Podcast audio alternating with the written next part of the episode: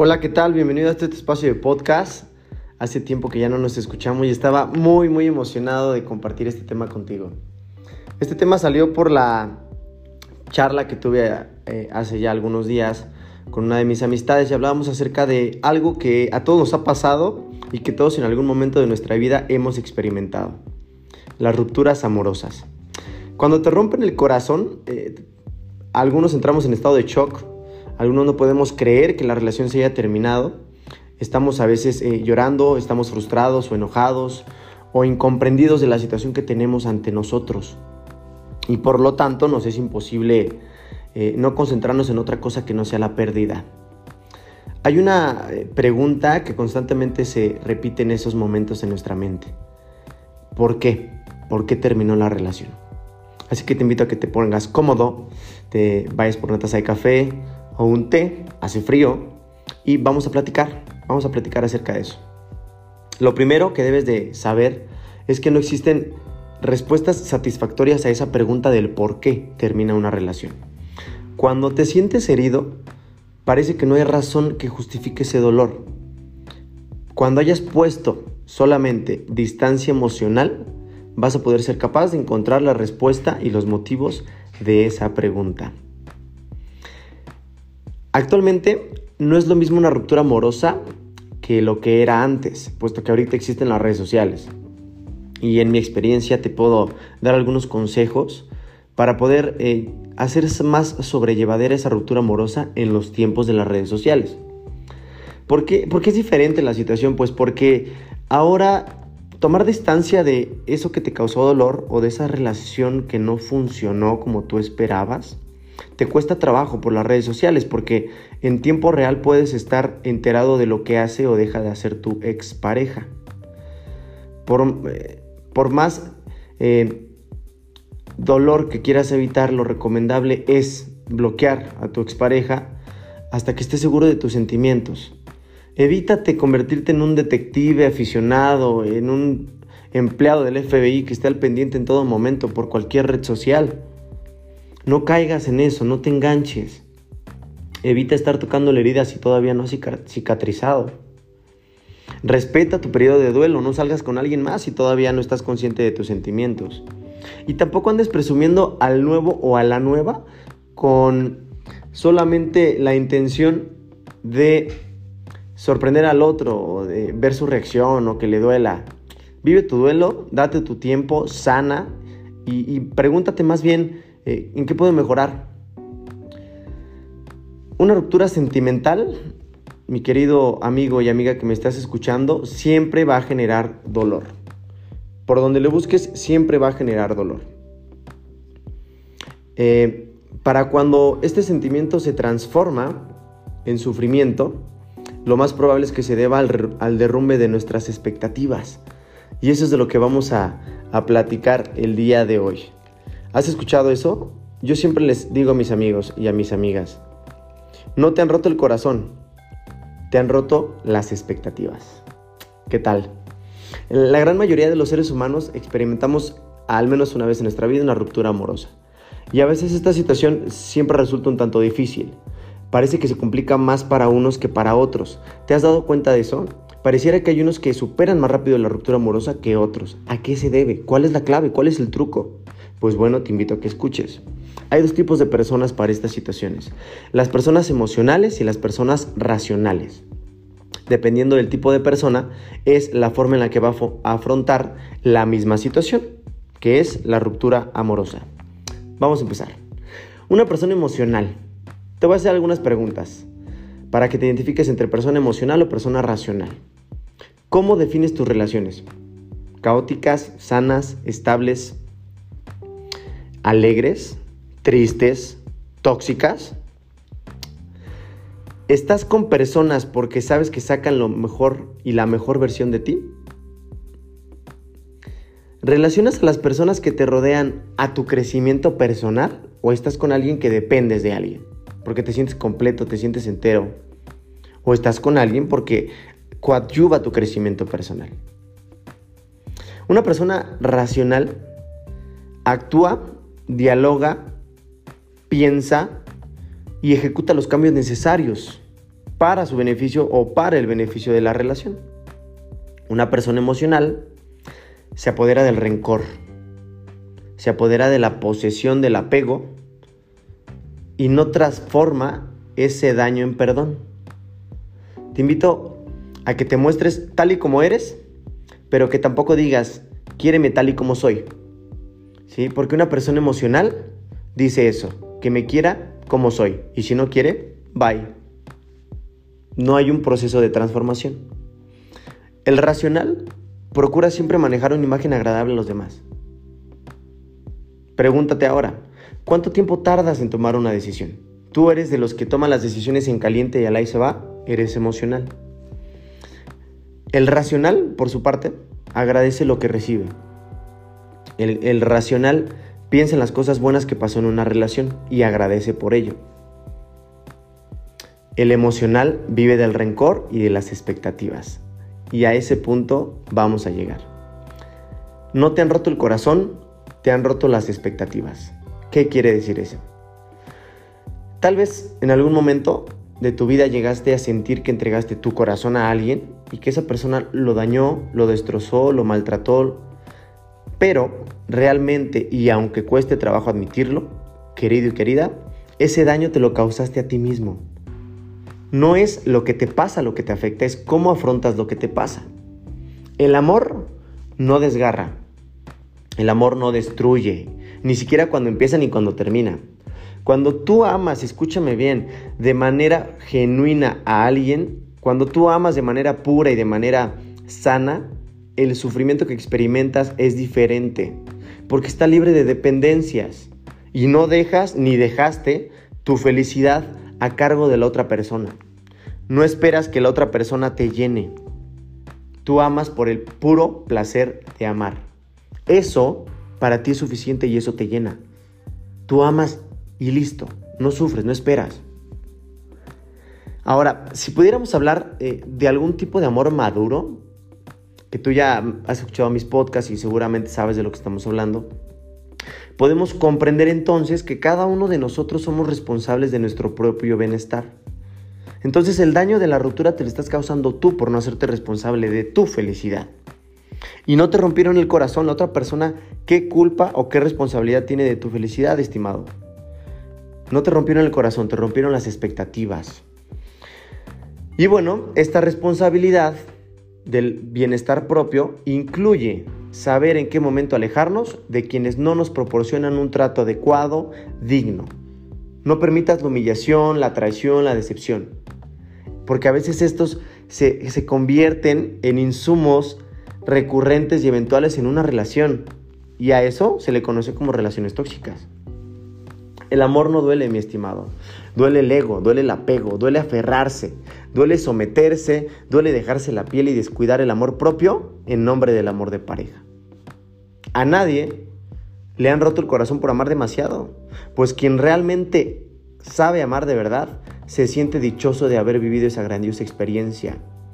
Y no recuerda a la otra pareja con rencor o con dolor, lo recuerda con gratitud, con alegría. Puesto que el amor nace de aquí, de mí, de lo que yo tengo, de mí, de mi poder, de lo que tengo dentro de mí y sale. Entonces yo, yo recuerdo con gratitud y con alegría. Yo agradezco el, poder dar, el poder amar y no espero nada a cambio. Debes de aspirar a un nivel de amor nuevo, a uno que no te tenga enganchado, sufriendo por lo mismo. Hoy te quiero decir a ti que me estás escuchando, que si has vivido alguna ruptura amorosa y sientes que te rompieron el corazón, vívelo, siéntelo, reconócelo. Y después de eso no te sientas culpable ni te sientas débil. No eres más cobarde por haber albergado ese sentimiento en ti. No eres más cobarde ni más débil que los demás por sufrir una ruptura amorosa. Ni tampoco tu pareja que se fue y que te dejó no es la persona más espectacular ni la más valiosa. Ni, ni tú eres tampoco, ni ella es tan mucho. Comprende simplemente que en este juego de seres humanos y de relaciones amorosas y sentimentales, eh, la angustia que podemos sentir, por desgarradora que sea, eh, es responsabilidad nuestra y nada más. Cuando establecemos una relación de pareja, y te ha pasado y me ha pasado, sufrimos en la ruptura porque habíamos depositado expectativas en esa persona. Es natural que en una relación de pareja eh, comencemos a formular en nuestra mente un proyecto juntos como, como personas, como pareja. Es normal que imaginemos planes, que imaginemos metas, que visualicemos viajes, objetivos en común. Es normal. Esperamos y confiamos a veces en que ese plan de vida que compartimos con la pareja llegue a buen término. Eh, no obstante, como todos sabemos, la vida da muchas vueltas, la vida es cambiante, es incontrolable. Eh, no quieras tener el control. Las cosas no están en control tuyo, no eres amo y dueño. Eh, por esa misma razón, las cosas no siempre resultan como lo planeado. Y entender esa lógica te va a tener un poquito más en paz al momento de la ruptura. Si en un momento de la ruptura amorosa tú no cuentas con esa flexibilidad psicológica de la que te hablé anteriormente, y no cuentas con una adecuada capacidad de adaptación a las nuevas situaciones y sobre todo una sólida autoestima basada en el amor propio, la caída de tu ruptura amorosa puede ser impotente. Impotente porque no puedes hacer nada y vas directo al suelo e imponente, ¿no? Y contundente porque va a ser un golpe fuerte. ¿Por qué? Porque no, no hay flexibilidad psicológica, no tienes una capacidad de adaptación, no has fortalecido tu autoestima y tu amor propio. Entonces, eh, quienes más tienen probabilidades de sufrir en un duelo tras una ruptura son personas excesivamente rígidas, personas quienes la certidumbre y el control las tiene eh, como amos y señores de su vida, son aquellas personas que le temen al cambio, en pocas palabras. Es positivo, no te digo que no, compartir ilusiones. Yo las comparto con mi pareja, tenemos proyectos en común y, y, disfruto de ilusionarme de ellos, pero también con un pie siempre en la tierra, sabiendo que somos cada quien un mundo y que cada quien tiene esperanzas, expectativas y proyectos distintos. Por ello me permito establecer una cierta estabilidad psicológica que me mantenga flexible en todo momento. Por eso me permito también establecer una capacidad de adaptación, donde sepa que mi felicidad no depende de mi pareja, de lo que haga o, que deje de hacer. Depende de la fuente de mi felicidad. Y mi fuente yo la baso en Dios. Dios es eterno, es inmutable. Dios es Dios todo el tiempo. Entonces no depende de una persona, no depende de un humor, no depende de los cinco minutos, no depende del carácter de mi pareja. Mi felicidad depende de Dios, Él es mi fuente, Él es mi fuente de amor. Entonces, con esa referencia tengo una fuente de amor interminable, ¿no? Una fuente de amor que siempre me va a quitar la sed. Entonces, checa tu referencia, checa tu fuente de felicidad. No le deposites a una persona tu felicidad. Esa persona no es responsable de tu felicidad. Bueno, por último, y ya casi para terminar, te quiero compartir algunos pasos que he anotado eh, según mi experiencia, para que empieces a soltar aquello que te, que te tiene enganchado. algunas veces lo mejor que puede pasar para, para una relación es que termine. Yo en la universidad viví una relación muy larga a la cual estuve enganchado y yo en una forma codependiente quería seguir enganchado a una relación que ya no tenía ya no tenía futuro. Ya nos habíamos hecho mucho daño. Ya había ha habido muchas situaciones indignas para nosotros que nos habían desgastado las virtudes. Y uno a veces pierde la confianza en sí mismo y dice, caramba, es que si, si dejo esta relación, esa persona se va a llevar mi capacidad de amar. Y en el momento no ves otra cosa porque estás enfocado en tu dolor. Y recuerda que el dolor es, es obligatorio, tú te caes y te duele, pero el sufrimiento es opcional. Te levantas, te sobas, te vendas y continúas tu camino con la mejor actitud. Entonces, pasos para empezar a soltar. Eh, el orden no, no, altera el producto, como dicen. Entonces, eh, no es un ABC, puedes modificar los pasos.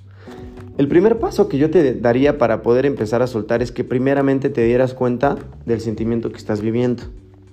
Lo sientas, eh, lo dejes fluir y después lo transformes.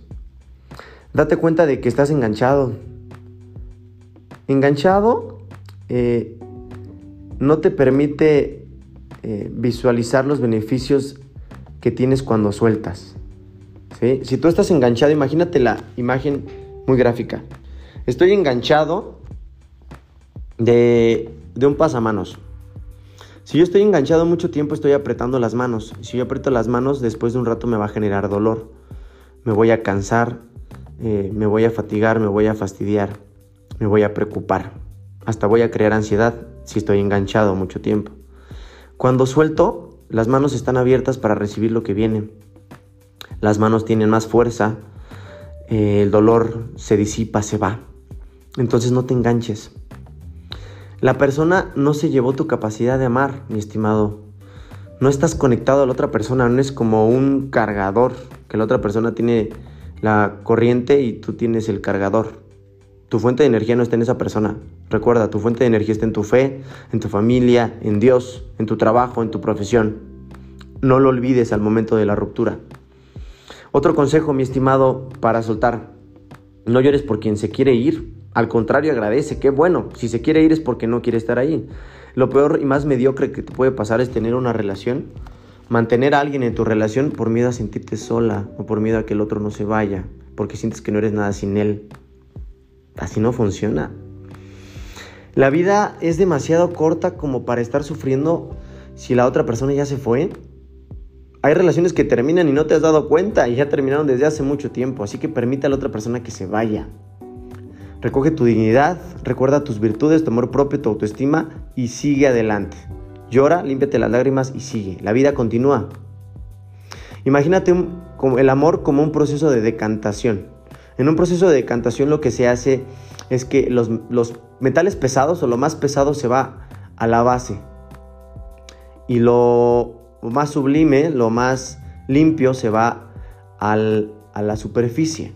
Entonces deja lo negativo en el fondo y agradece lo bueno. No digas, oye, es que me lastimaste, es que si hubieras hecho esto. Deja de vivir de las expectativas, mi estimado, y deja de quejarte y agradece lo bueno de la relación. Todas las relaciones nos dejan un aprendizaje. Entonces agradece lo bueno. Olvídate de que si él, eh, de que sin él o sin ella eh, no vas a poder seguir viviendo. Y agarra el teléfono y escríbele a un amigo que tuvo una relación muy larga y que terminó y dile, oye, ¿sigues vivo? Ah, perdón, te marcaba para eso. ¿Te das cuenta que nadie se muere por amor? Otro consejo para empezar a soltar, fortalece tu amor propio. Recuerda, como te lo he dicho en mis podcasts anteriores, no eres un saco vacío buscando que te llenen, eres un entero.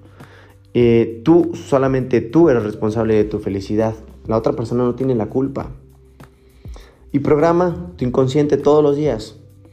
Eh, haz cosas positivas y te funcionan. Repite frases o palabras positivas y aléjate de lo que te hace sufrir.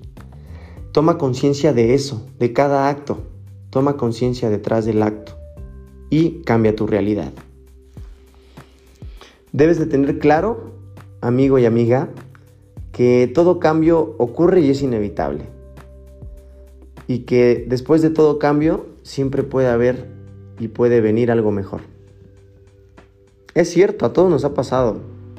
A veces eh, abrimos nuestro corazón y nuestros sentimientos a amar y el resultado no es lo que esperamos.